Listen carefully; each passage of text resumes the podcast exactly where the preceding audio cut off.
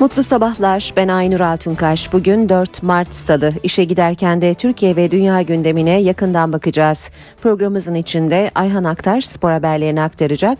Saat 8.30'dan itibaren de Emrah Kayalıoğlu ile işe giderken spor sizlerle olacak. Gündemin başlıklarıyla başlayalım. Rusya Ukrayna'ya saldırma planı olmadığını açıkladı. Amerika Birleşik Devletleri Ukrayna'daki kriz nedeniyle Rusya ile tüm askeri ilişkileri askıya aldı. Hakim ve Savcılar Yüksek Kurulu'nda görevleri sona eren 134 baş müfettiş ve 57 müfettişin ataması yapıldı. Şubat ayının zam şampiyonu Mandalina oldu. Yeşilçam'ın usta oyuncusu Altan Günbay 82 yaşında vefat etti.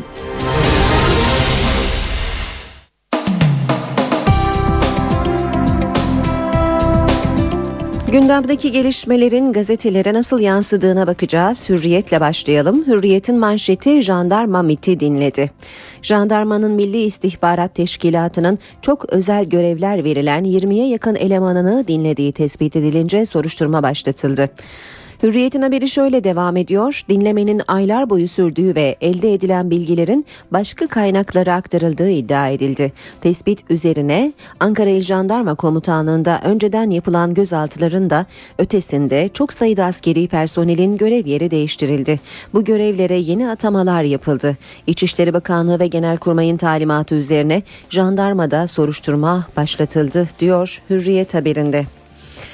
Cezasız kalmaz yine hürriyetten bir başlık. Kırım'da resmi binalara Rus bayrağı çekildi, kontrol Rus milislerde. Almanya Başbakanı Merkel'in aradığı Putin, aldığımız önlemler gerekli dedi. Avrupa Birliği kınadı, Başkan Obama bir kez daha Putin'i uyardı, müdahale cezasız kalmaz. Miting meydanlarından başlıklar son kaset tüccarı olursun. Başbakan Erdoğan Niğde'de konuştuğu sabah akşam bunların gündeminde kaset var, montaj var, yalan var, dava açacağız. İnşallah bu illegal kasetleri grupta dinletenlerden tazminatları toplayacağız dedi.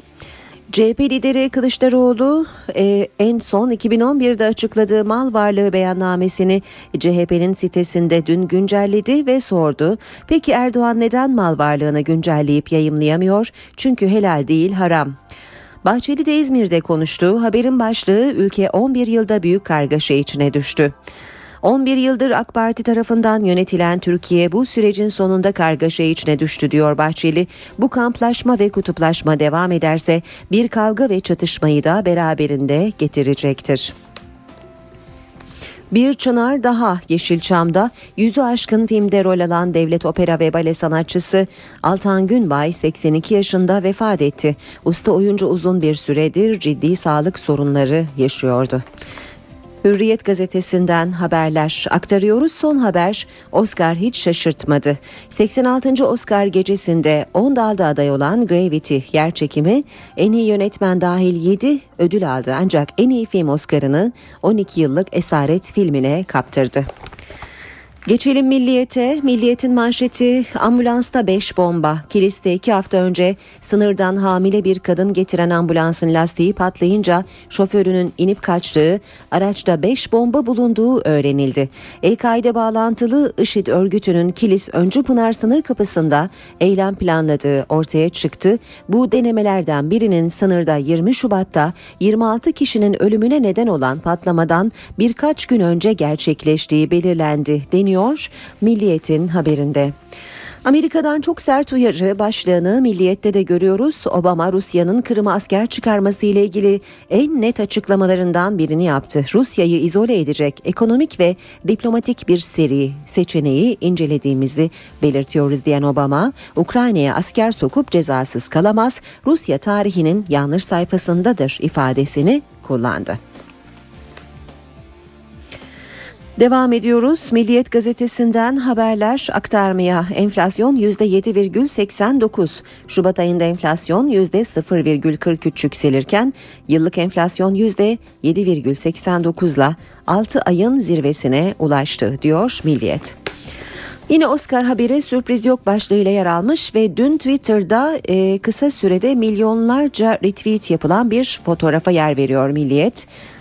E, gecenin sonucusu Ellen DeGeneres'in e, yayınladığı Twitter'da e, yayınla paylaştığı e, selfie. E, bu fotoğrafta e, Oscar alan oyuncuların yanı sıra pek çok ünlü oyuncu da yer alıyor. E, hemen yanında da kamp hatırası başlığıyla bir başka selfie karşımıza çıkıyor. Tüm dünya Oscar törenindeki selfie'yi konuşurken bir sürpriz de milli takımdan geldi. İsveç maçı öncesi kampa giren Fatih Terim ve futbolcular dün akşam bir poz paylaştılar. Bu pozda Fatih Terim önde, arkada da milli takımın yıldız oyuncuları Arda, Burak, Umut Volkan ve Mevlüt'ün neşeli halleri dikkat çekiyor. Bu milli selfie'de Twitter'da paylaşım rekorları kırdı diyor Milliyet haberinde. Geçelim sabaha. Sabahta o ablalar kapı çalmaya başladı manşeti var. Paralel yapıya bağlı ablalar seçime kadar en az 100 kişiyi AK Parti'ye oy vermekten vazgeçirene ödül vaadiyle sahaya sürüldü. Montaj kasetlerle operasyonlarla umduğunu bulamayan paralel yapı bu kez de ablaları devreye sokarak ev ev kampanyaya girişti diyor Sabah gazetesi haberinde. Onlara başka kapıya deyin başlığı yine Sabah gazetesinde Başbakan Erdoğan'ın miting meydanlarından sözleri o ablalar kapınızı çalarsa başka kapıya deyip gönderin. CHP, MHP ve Pensilvanya üç kafadar illegal tape ve montajlardan siyaset üretiyorlar. Yüreğiniz varsa parti kurun, Pensilvanya'daki zatı çağırıp genel başkan yapın. Bunlar kapı kapı dolaşıp makbussuz para topluyor. İş adamlarını da haraca bağladılar diyor. Başbakan Erdoğan Sabah gazetesinden aktardık.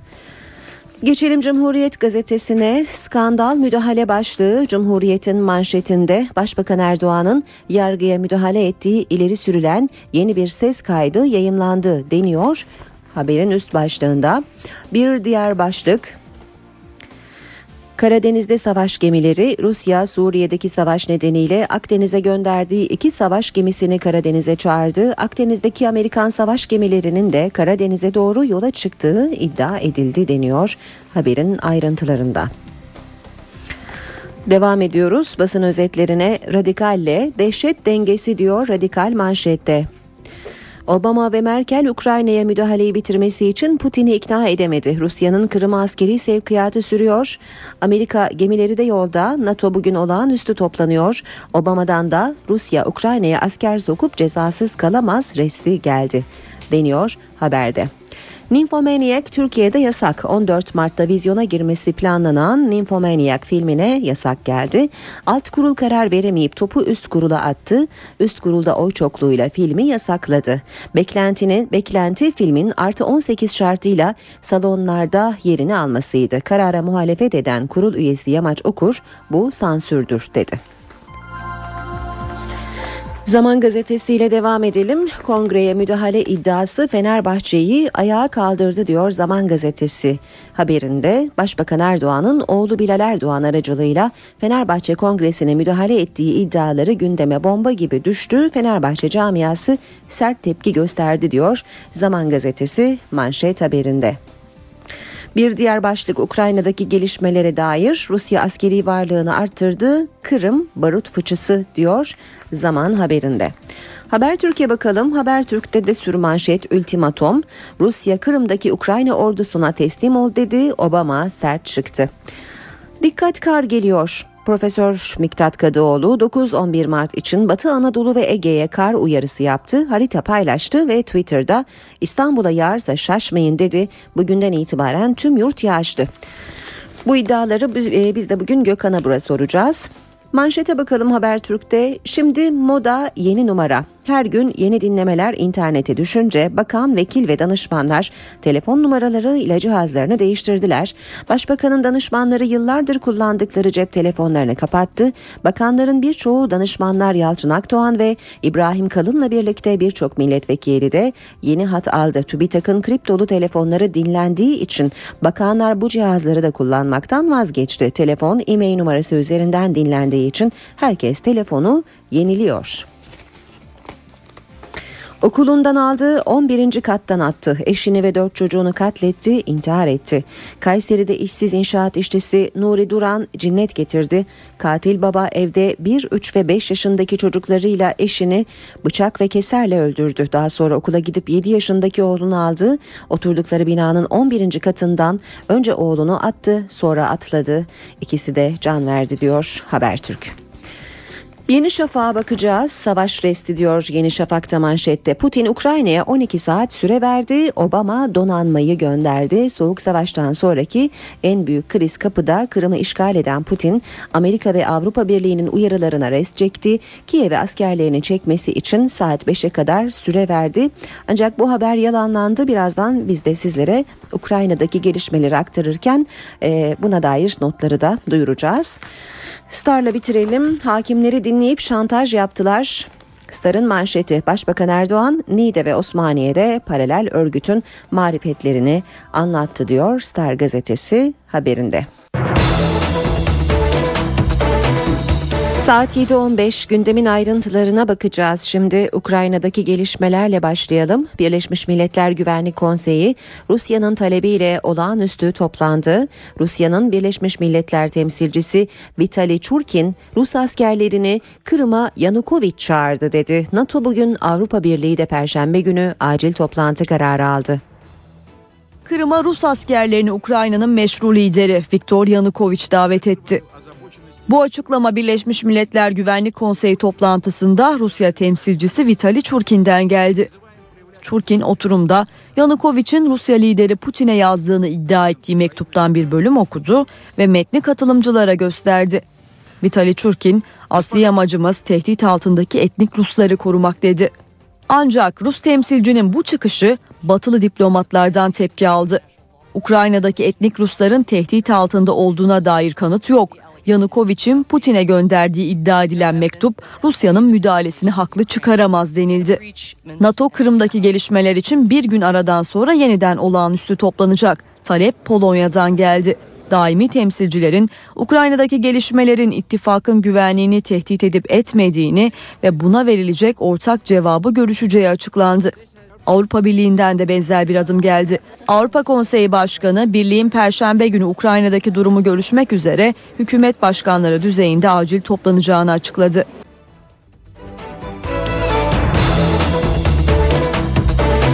Ukraynalı yetkililer Rus donanmasının Kırım'daki Ukrayna birliklerine teslim olmaları için Türkiye saatiyle sabah 5'e kadar süre verdiğini duyurmuştu ancak Rusya bu haberi yalanladı ve iddiaları anlamsız olarak niteledi. Amerikan Savunma Bakanlığı'ndan da tansiyonu düşürecek bir açıklama geldi. Pentagon'dan gece geç saatlerde yapılan açıklamada Avrupa ve Akdeniz'deki askeri tutumumuzda hali hazırda bir değişiklik öngörülmüyor denildi. Ancak açıklamada Amerika ve Rusya arasındaki her tür ortak askeri faaliyetin askıya alındığı belirtildi. Batı ve Rusya arasındaki Kırım gerilimi büyürken nüfusun %14'ünü oluşturan Kırım Türklerinin durumu da Ankara tarafından yakından takip ediliyor. Cumhurbaşkanı Abdullah Gül devreye girdi. Dışişleri Bakanı Ahmet Davutoğlu'nu köşke çağırdı. Davutoğlu o görüşmeden önce de Dışişleri Bakanlığı'nda Kırım Türk dernekleri buluştu. Kırım Türkleri Kültür ve Yardımlaşma Derneği Başkanı Tuncer Kalkay itidal çağrısı yaptı. Kırım'ın e, yerli halkı olan Kırım Tatarlarına e, bugün içe sayan yok sayan hareketler var Kırım'da. Bugüne kadar pek e, herhangi bir saldırı olmadı ama e, biz herhangi bir provokasyon olabilir diye düşünüyoruz.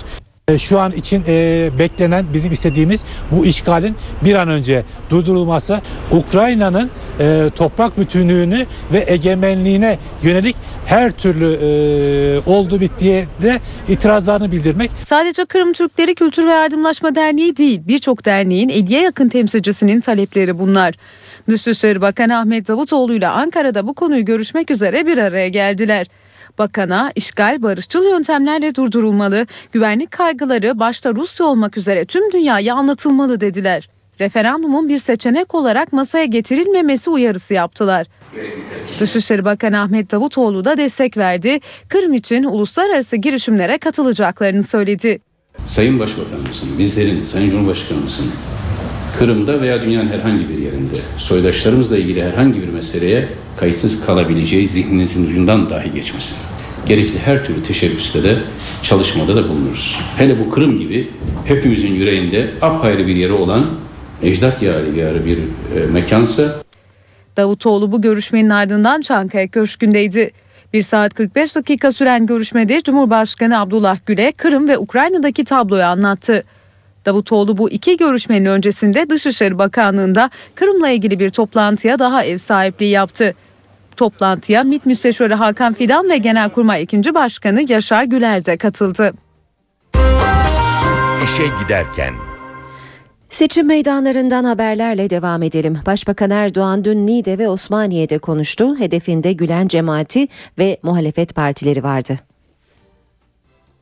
Bir de bunların kendilerine göre imamları var.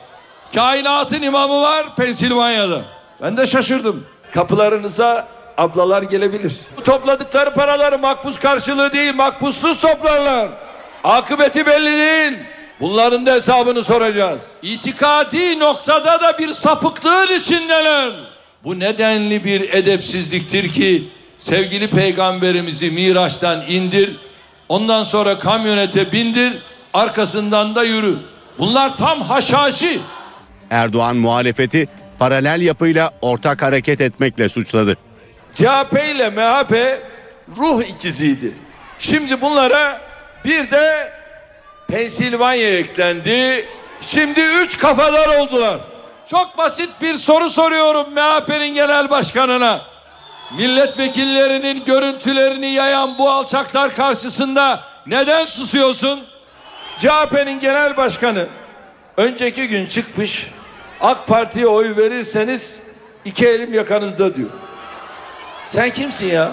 Başbakan Bitlis'te 5 partinin ortak aday belirlemesine de tepki gösterdi.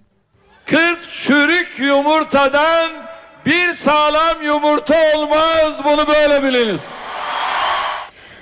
CHP Genel Başkanı Kemal Kılıçdaroğlu seçim mitinglerine dün Kırklareli ve Edirne'de devam etti. Gündeminde ses kayıtları ve 17 Aralık operasyonu vardı. Kılıçdaroğlu seçim vaatlerini de anlattı. Bugün hiçbirimizin kabul etmediği bir başka Türkiye ile karşı karşıyayız. Adalet ve Kalkınma Partisi aileyi kalkındırma partisine döndü. Kendi aileleri zengin oldu. Şimdi diyor ki bu sesler montajdır diyor. Ne montajı ya? Ergene Nehri kadar bunların hepsi doğru. Senin bakanın söylüyor. Senin yüzüne söylüyor zaten. Sen talimatı verdin biz de imza attık diyor. Kemal Kılıçdaroğlu seçim vaatlerini de anlattı. Söz veriyorum. Yolsuzluğu engelleyeceğim, keseceğim, çiftçiye vereceğim o parayı. Kim yolsuzluk yaparsa sonuna kadar hesabınız vere- verecektir. Her kuruşun hesabını bu millete vereceğim. Bu ülkede herkes iş sahibi olsun diye mücadele edeceğim. MHP Genel Başkanı Devlet Bahçeli'nin seçim turundaki durağı İzmir'di. Bahçeli çözüm sürecine yönelik yasal değişiklikleri içeren demokratikleşme paketini eleştirdi. Bahçeli Başbakan'ın Trabzon'da plaka numarasıyla oy istemesini de eleştirdi. demokratikleşme açılımı zırvasının içerisinde Türkiye'yi gelecekte tehlikeye koyan gelişmeler oldu. İhanetin farkında bilene değil. 3-5 tane oy için gelecekte çok büyük tehlikelere giriyoruz. Bu bölünme tehdidi yarın gelişirse Allah muhafaza Türkiye'de çok şeyler olur. Herkes aklını başına almalı. Bahçeli yine sayı hesabı yaptı. Başbakanın Trabzon'da plaka numarasıyla oy istemesini eleştirdi. Buranın diyor fethedilişi 1461, plakası 14 1460 plakası 61, hükümet 61. hükümet öyleyse diyor oylar da diyor bugünlerde yapılacak seçimlerde 61 olacaktır diyor. Peki Adana'da mit, miting yapmış olsaydın Adana'nın plakası da 01'di. Ne olacak şimdi? Diyarbakır'daki BDP'li belediyelere BDP'den şaşırtan tepki. Barış ve Demokrasi Partisi Diyarbakır Milletvekili Altan Tan, belediyelerin bazı projelerde rant sağladığını, Tarım Bakanlığı ile organize suç işlendiğini iddia etti. Hevsel bahçelerinin rezerv alanı ilan edildiği iddialarını yalanlayan BDP'li Altan Tan, Demokratik Toplum Kongresi eş başkanlarına da tepki gösterdi. Dicle Vadisi'nin yarıdan fazlasını teşkil eden kesiminde büyük kum ocakları açıldı. Milyonlarca dolarlık. Rakamını şu an bilmiyorum. Kum satıldı. Halen de satılıyor. Buna karşı da hiçbir tavır yok. Kim yaptı bunları? Bu projeler Sur Belediyesi'nden geçti. Büyük Belediyesi'nden geçti. Tarım Bakanlığı müsaade etti. Ve il özel idaresi de bu kum ocaklarına izin verdi. Yani koordineli bir suç var ortada, organize bir suç var. Üniversitede buna göz yumdu. Bugün DTK adına hareket ettiğini söyleyen bazı kişiler halkı yanıltıyorlar. DTK eş başkanları da yaklaşık bir yıldır zaten hiçbir mevzuda inisiyatifleri yok ve inisiyatif kullanmıyorlar. Cumhuriyet Halk Partisi Hakimler ve Savcılar Yüksek Kurulu yasasının iptali için Anayasa Mahkemesi'ne başvurusunu dün yeniledi. CHP, Adalet Bakanı tarafından yapılan atamaların geçersiz olması için düzenlemenin yok hükmünde sayılmasını da istiyor. Anayasa Mahkemesi'ne saat 8.30'da teslim ettik. Şimdi Anayasa Mahkemesi'nin konuya ilişkin kararını e, bekliyoruz. Bu üçüncü başvuru. CHP, Hakimler ve Savcılar Yüksek Kurulu'nun yapısını değiştiren kanunun yürürlüğünün durdurulması ve iptali istemiyle bir kez daha Anayasa Mahkemesi'ne gitti. Cuma günü yapılan iptal başvurusu geri çevrildi. Gerekçe dosyadaki eksiklerdi. CHP temsilcileri istenen evrakı tamamladı, dosyayı yeniden yüksek mahkemeye götürdü. Anayasaya aykırılık iddiasını çok ciddi bir şekilde gerekçelendirdik. Anayasa Mahkemesi eğer anayasaya aykırılık iddiamızı ciddi bulur ve yürütmeyi durdurma kararı ve veya iptal kararı verirse bu hüküm ifade edecektir. Yürütmeyi durdurma kararına göre hükümet HSYK hareket etmek zorundadır. Daha sonra iptal kararı vermesi halinde Anayasa Mahkemesi'nin yasayla görevden alınmış olan kamu görevleri tekrar aynı göreve gelmek, iade edilmek amacıyla dava açabilirler. CHP'nin dilekçesinde sadece yürütmenin durdurulması ve iptali değil, yanı sıra düzenlemenin yok hükmünde sayılması talebi de var. Hakim ve Savcılar Yüksek Kurulu'nda atamalar tamamlanmak üzere. HSYK kanununun yürürlüğe girmesinin ardından görevleri sona eren 134 baş müfettiş ve 57 müfettişin ataması yapıldı. HSYK Genel Sekreterliğine de Adalet Bakanlığı Teftiş Kurulu Başkan Yardımcısı Bilgin Başaran atandı. Hakimler ve Savcılar Yüksek Kurulu'nda yeni dönem başladı. HSYK'nın yapısını değiştiren yasanın yürürlüğe girmesinin ardından kuruldaki müfettiş ve tetkik hakim atamalarının büyük bölümü tamamlandı. Önce HSYK 1. Dairesi müfettiş ve tetkik hakimi atamaları için adayları belirledi. Ardından Adalet Bakanı Bekir Bozdağ başkanlığında HSYK Genel Kurulu toplandı. Genel Kurul toplantısında HSYK Genel Sekreterliğine Bakan Bozdağ'ın onayıyla Adalet Bakanlığı Teftiş Kurulu Başkan Yardımcısı Bilgin Başaran atandı.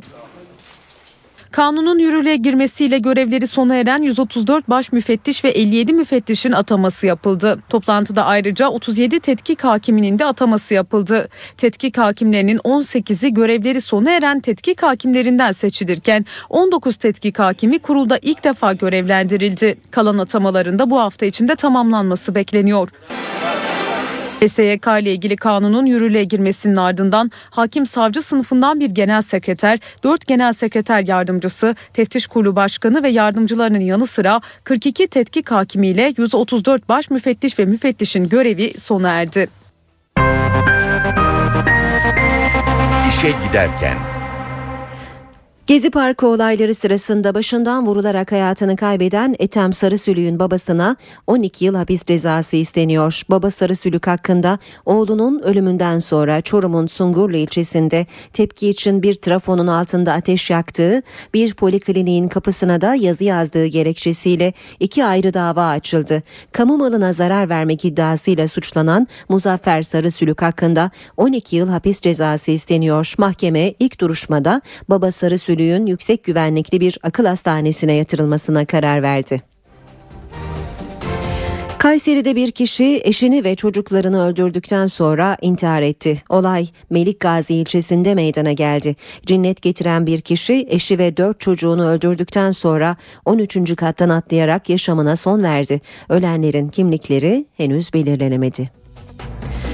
Mardin'de erkek yurdunda kalan iki öğrenciye cinsel istismarda bulunduğu iddia edilen yurt görevlisi hapis cezasına çarptırıldı. Balıkesir'de yapılan duruşmada tutuklu sanık hakkındaki suçlamaların iftira olduğunu belirterek beraatini istedi. Aile ve Sosyal Politikalar Bakanlığı avukatı ise sanığın en üst sınırdan cezalandırılmasını istedi. Mahkeme yurt görevlisine toplam 19 yıl 7 ay hapis cezası verdi.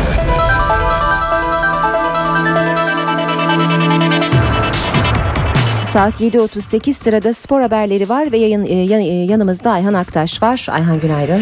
Günaydın. Spor gündeminlik sırasında Türkiye-İsveç maçı var. Yarın oynanacak bu maç ve tabi takımın yıldız oyuncusu İbrahimovic de Türkiye'de.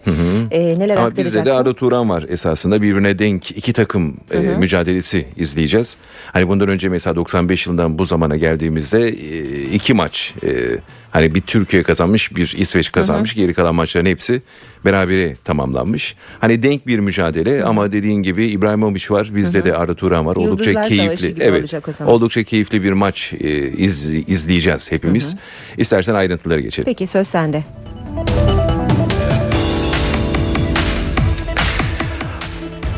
Merhaba ben Ayhan Aktaş. Sporun gündeminden gelişmelerle birlikteyiz. Hamili futbol takımı İsveç'le oynayacağı özel maçın hazırlıklarına başladı. Antrenmanda Atletico Madrid'le Arda Turan Çaykur Rizespor maçında kendisine yabancı madde atılan Burak Yılmaz'a moral verdi.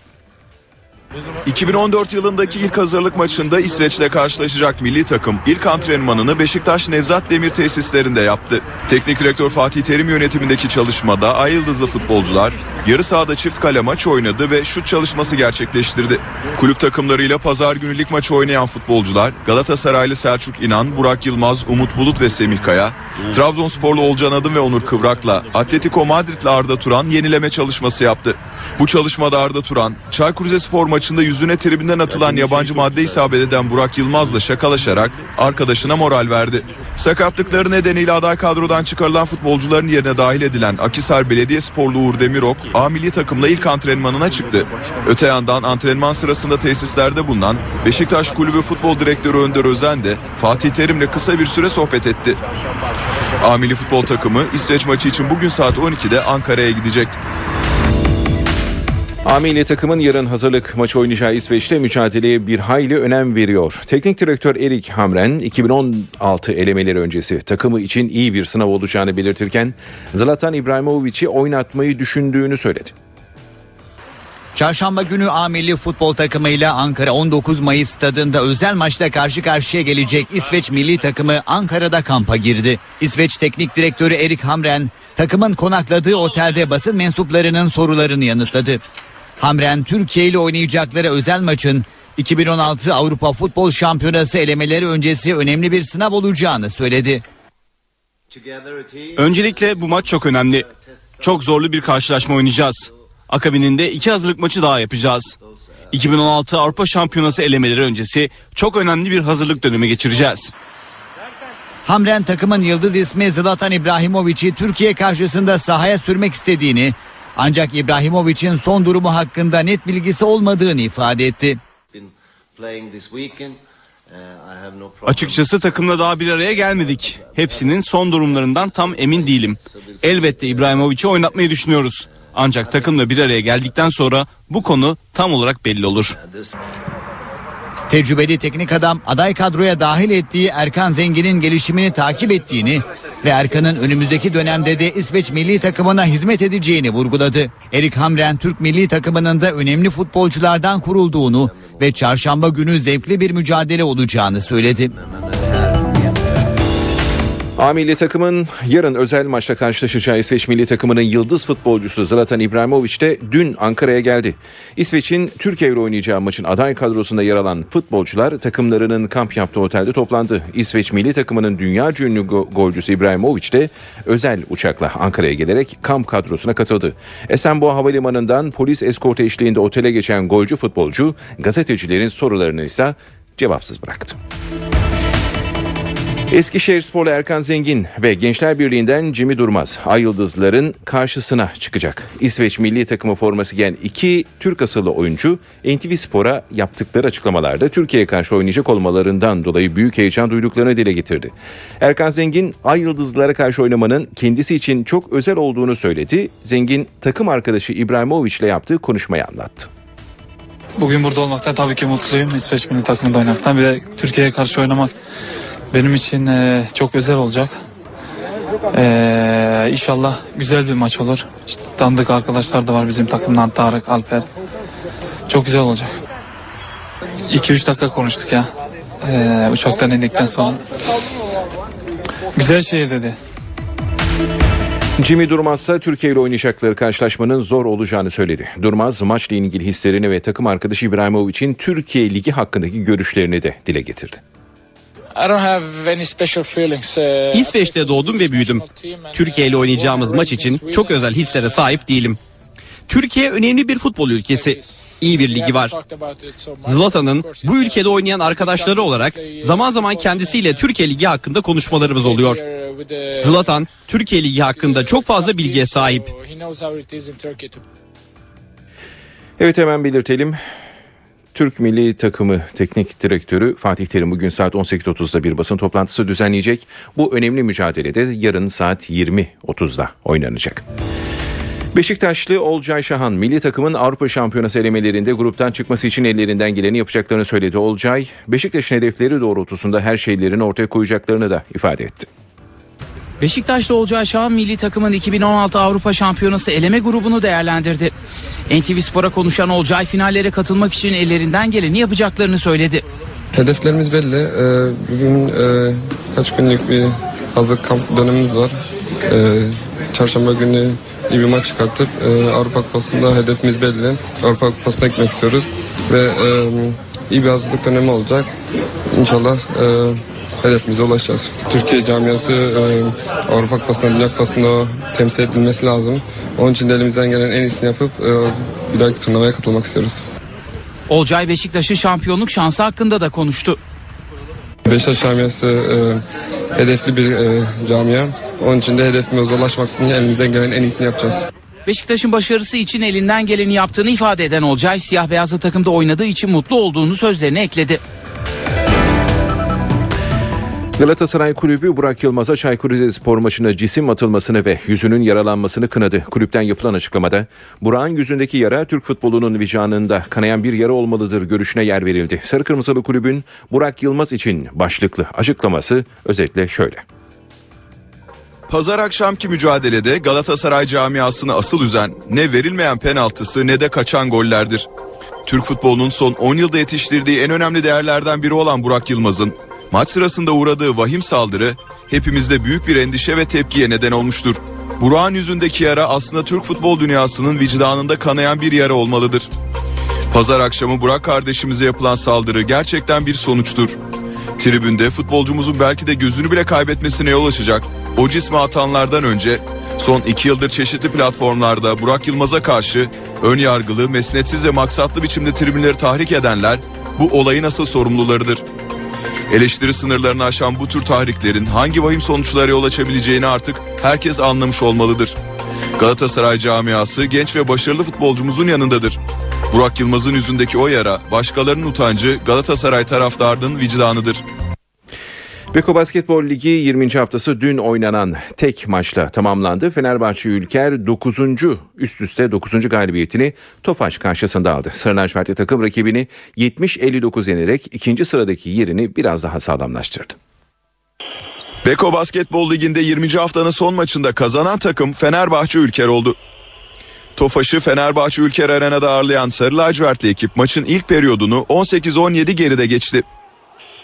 İkinci çeyrekte Tofaş 26-20'lik skoru yakalayarak farkı 6 sayıya çıkardı. Bu dakikadan sonra 7-0'lık bir seri yakalayan Fenerbahçe Ülker öne geçti ve ilk yarıyı da 34-33 önde tamamladı. Üçüncü periyoda 7-0'lık seriyle başlayan Tofaş 6 sayılık fark yakaladı.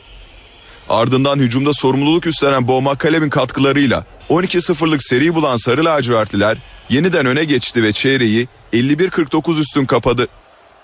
Final periyoduna Tofaş öne geçerek başlasa da Fenerbahçe çabuk reaksiyon verdi. 10-0'lık bir seri daha bulan Sarı lacivertli takım yakaladığı skor üstünlüğünü maç sonuna kadar taşıyarak sağdan 70-59 galip ayrıldı. Tofaş'tan ilk yarıdaki 89-81'lik yenilginin rövanşını alan Fenerbahçe üst üste 9. galibiyetine imza attı. Sarı lacivertli takımda Makalep 19 sayıyla maçın en skorer ismi oldu. Sekulic 16, Melih 12 sayıyla oynadı. Tofaş'ta Balazic 14, Elonu ve Serhat Çetin 10'ar sayı kaydetti. Bu arada son periyotta bir mola sırasında Bielitsa'ya sinirlenen Fenerbahçe Ülker baş antrenörü Jelko Obradovic oyuncusunu soyunma odasına gönderdi.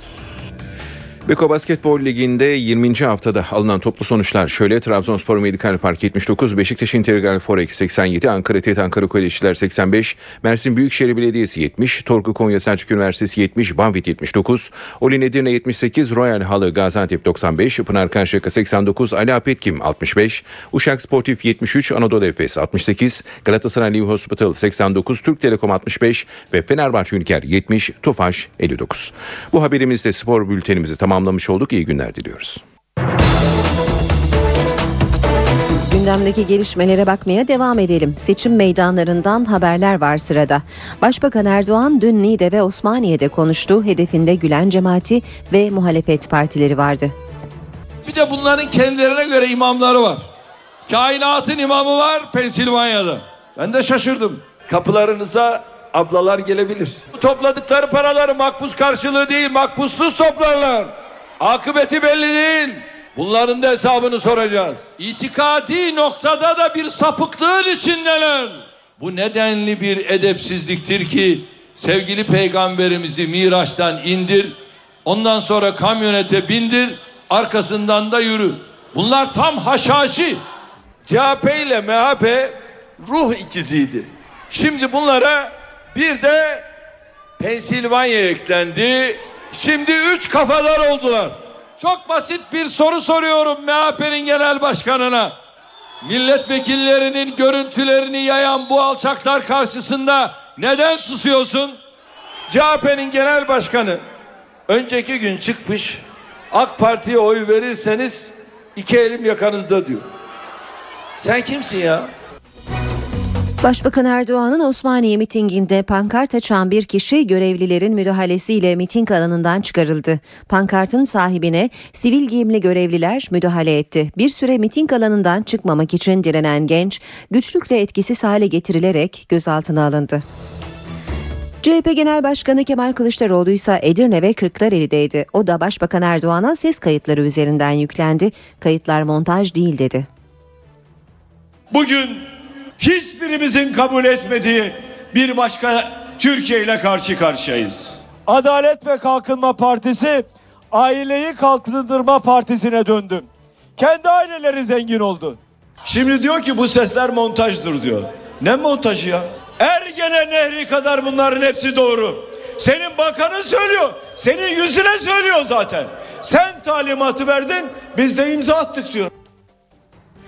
MHP Genel Başkanı Devlet Bahçeli'nin seçim turundaki durağı da İzmir'di. Bahçeli çözüm sürecine yönelik yasal değişiklikleri içeren demokratikleşme paketini eleştirdi.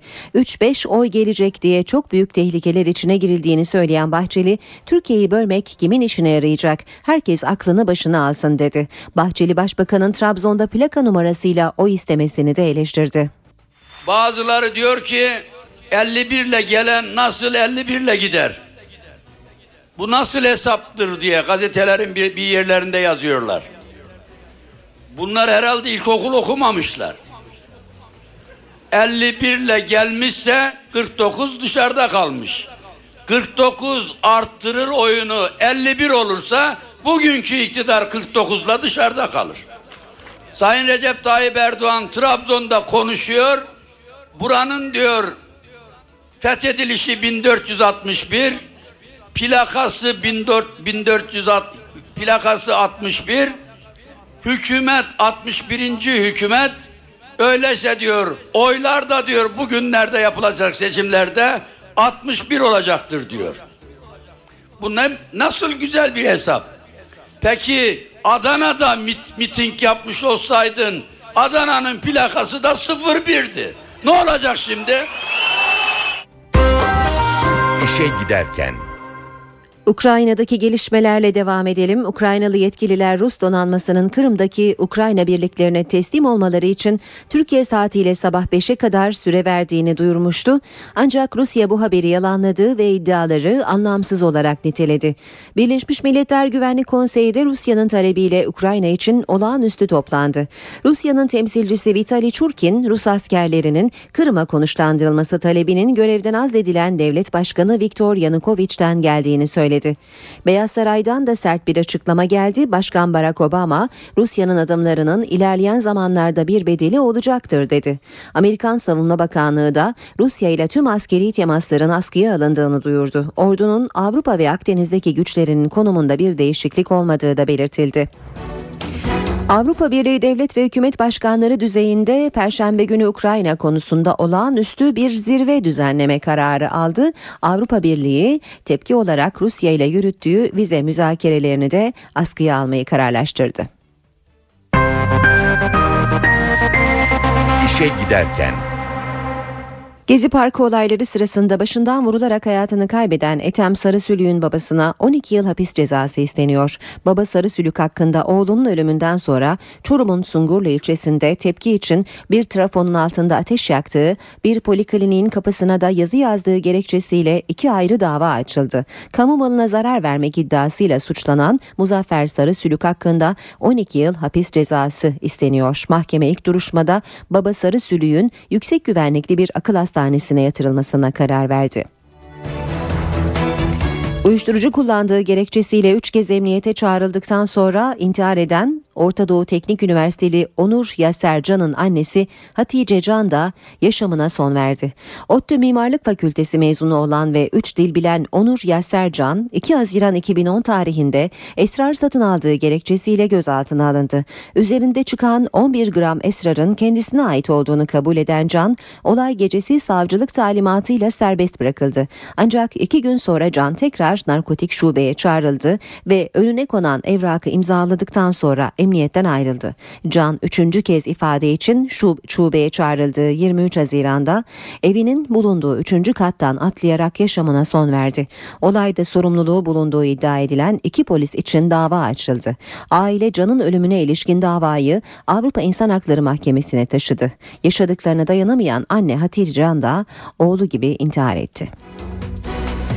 Devlet tiyatrolarıyla Devlet Opera ve Balesi kapatılacak. Yerine Türkiye Sanat Kurumu kurulacak. Sanatçılar tepkili. Çok Sesli Müzik Derneği Başkanı Murat Manap ve Tiyatro Oyuncuları Meslek Birliği Başkanı Tamer Levent itirazlarını NTV'ye anlattılar.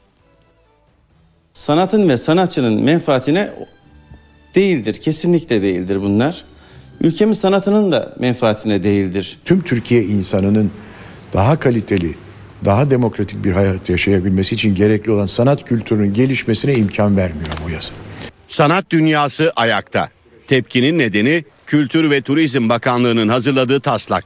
Taslakla devlet tiyatrolarıyla devlet opera ve balesinin kapatılması, yerine sanat kurumlarını temsilen Türkiye Sanat Kurumu oluşturulması öngörülüyor. Gönüllü olarak e, seçilmiş üyelerden oluşan bir kurum ve kurulu olmasını ve bunların sanat alanında özerk yani siyaset değişen siyasetlerin etkisi altında kalmadan bizdeki devlet tiyatroları gibi, devlet opera ve balesi gibi yurt Avrupa'ya da baktığınızda orada da öyledir. Oradaki yapılar gibi bunların da korunması gerektiğini söylüyoruz. Bunların lağvedilmesinin hiçbir gereği ve anlamı.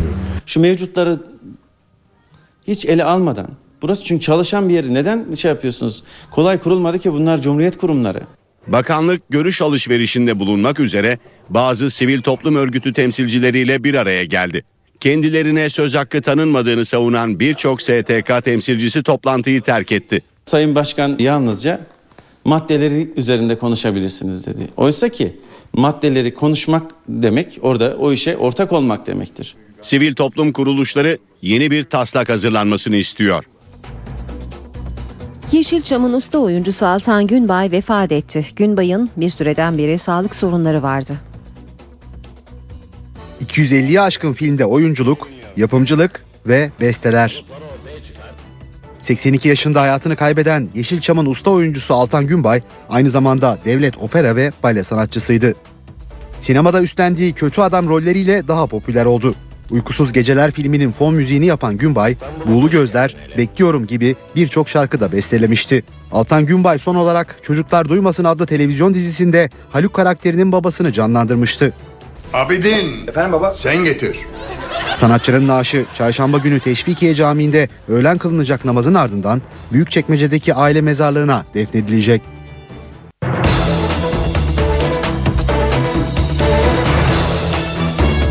Saat 8.21 Başkent gündemiyle devam edeceğiz. Ee, Doğan Haber Ajansı'nın haberine göre Çanakkale Boğazı'nda hareketli dakikalar yaşanıyor. Gündemden önce e, bu haberin ayrıntılarına bakalım.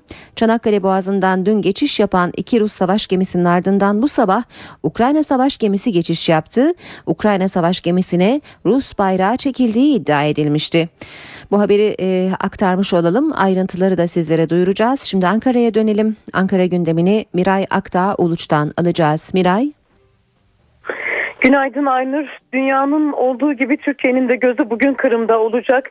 Türkiye'den de Rusya'ya yönelik gelen tepkiler var hem iktidar hem de muhalefet cephesinden. Rusya'nın Kırım'daki müdahalesinin uluslararası hukuka aykırı olduğu ve bu hatadan dönülmesi gerektiği görüşü hakim. Özellikle saat 11'de NATO daimi temsilcilerinin yapacağı olağanüstü toplantı son derece önemli ve Ankara'dan da yakından takip ediliyor. Kırım konusu sabah saatlerinde de Ankara'da bir toplantının da gündeminde olacak. Avrupa Birliği Bakanı Mevlüt Çavuşoğlu Ukrayna'nın Ankara Büyükelçisi ile bir araya geliyor. Bu kabulde hem Büyükelçi hem de Bakan Çavuşoğlu son durumla ilgili görüş alışverişinde bulunacaklar.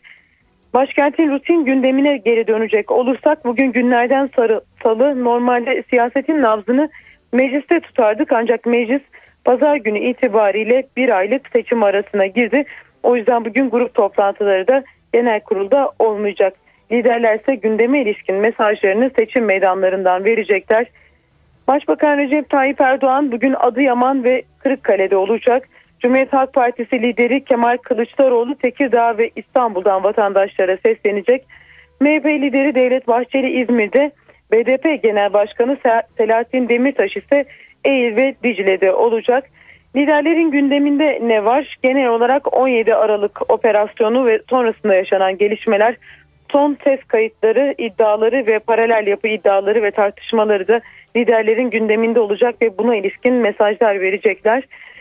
Hakimler ve Savcılar Yüksek Kurulu'na bakacak olursak HSYK'da dün yoğun bir mesai vardı. Çok sayıda atama gerçekleşmişti. E, bugün de bu atamalarla ilgili hareketliliğin devam etmesini bekliyoruz ve bu hafta içerisinde kalan atamalarında tamamlanması bekleniyor. Cumhurbaşkanı Abdullah, Abdullah Gül'ün programına gelince Abdullah Gül 14 Mart Tıp Bayramı öncesinde Ankara'daki tıp fakültelerinin dekanlarını kabul edecek. Onların sorun ve taleplerini dinleyecek. Bizler de gün boyunca bu başlıkları başkent Ankara'dan aktaracağız Aynur. Miray teşekkürler. Kolay gelsin. Piyasalara da bakalım. BIST 100 endeksi dün %2,18 oranında değer kaybederek 61.189 puandan e, kapandı. Bu sabah dolar 2.22, euro 3.05'ten işlem görüyor. Euro dolar 1.38, Dolar yen 102 seviyesinde. Altının onsu 1339 dolar. Kapalı çarşıda külçe altının gramı 96, çeyrek altın 162 liradan satılıyor. Brent petrolün varili 111 dolar.